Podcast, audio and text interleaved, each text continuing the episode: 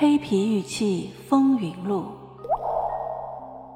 作者陈一鸣、陈英，演播 AI 小宝，后期乔居蓝心的猫如，欢迎订阅。第二十六章：黑皮玉器失落的文明。第二回。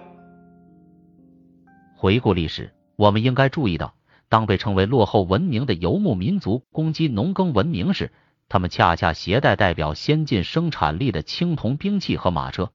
这两件颇有代表性的作战工具，说明游牧部落比农耕文明更早掌握了金属冶炼技术和更为便捷的交通工具。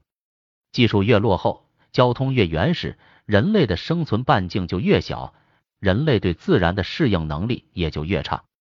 当现代的交通工具和信息技术逐渐普及时，人类已经把整个地球视作一个村庄。地球村的概念使人类整体的进步有可能逐渐成为现实。而在文明的初始阶段，掌握青铜冶炼技术和马车这样先进的交通工具的游牧民族，其生存半径和适应自然的能力绝不会小于农耕文明的部落和国家。更何况，把游牧形态和农耕形态来做先进和落后的比较，本身就是一个历史的误解。当人类的一部分不管什么原因生存在草原或沙漠时，他们必然会用自己最大的智慧去适应这样一种伴随他们祖先、伴随他们自己的恶劣的生存环境。要么他们不能适应这样的环境而迁徙他乡，要么他们就在这样的生存环境中找到合适的生产方式而顽强的生存下来。在草原和沙漠这样年降水量较少的高纬度地区，游牧完全比农耕更适应自然环境，也更能保护自然环境。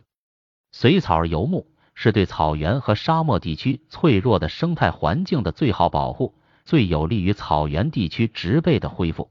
如果在这种年降水量小、植被稀薄的寒冷地带从事农耕生产，必然会破坏当地的自然环境。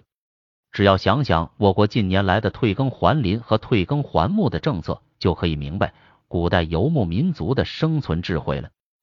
因此，自古以来生存在草原地区的民族采取游牧的生存方式，这是他们适应自然环境的一种最聪明的抉择。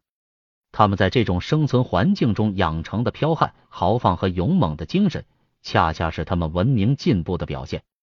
因为狩猎。他们比农耕文明的部落和民族更懂得用火，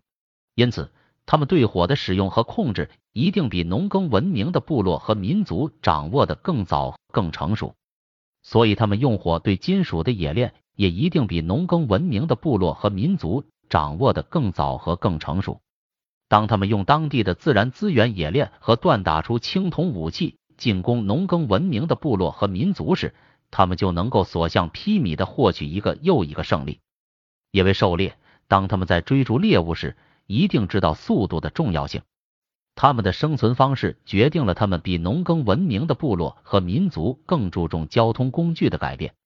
马的使用和马车的出现，是游牧民族生存和生产的必然选择。交通技术的改进，使游牧部落和民族的生存范围不断扩大，他们对其他资源的渴求。也促使他们更富侵略性和挑战性。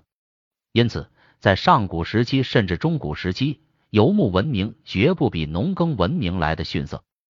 可以毫不夸张地说，古代人类史上许多惊天动地的世界性事件都是游牧文明创造的。我们没有任何理由歧视和贬低游牧文明。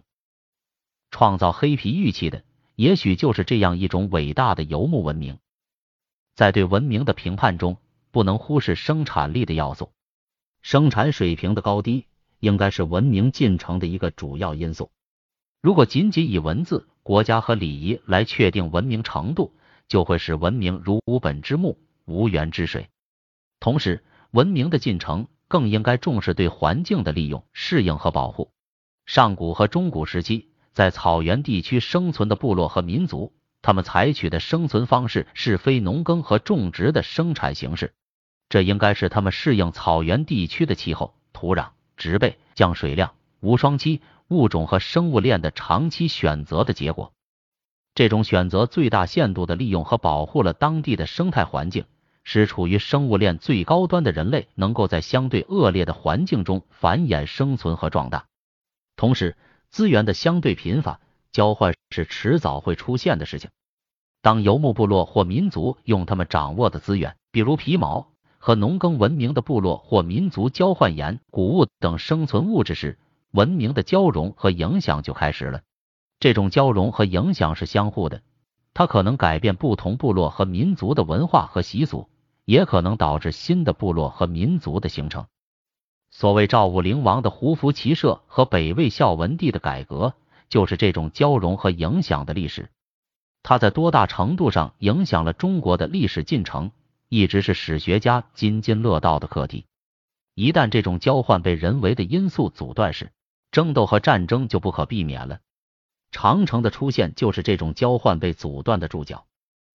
所以，用全新的历史观来讨论游牧民族在世界历史中的作用，用全球史的观点来探索上古时期各部落和民族的交往。对于我们真正了解我们这个星球的人类历史，对于我们理解人类和自然环境的融洽是完全必要的。所以，发现和探索史前文明和史前部落，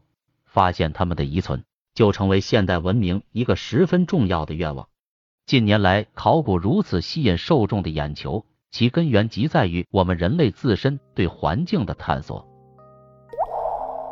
听友你好，本节就到这里了。喜欢请订阅哦，下节更精彩。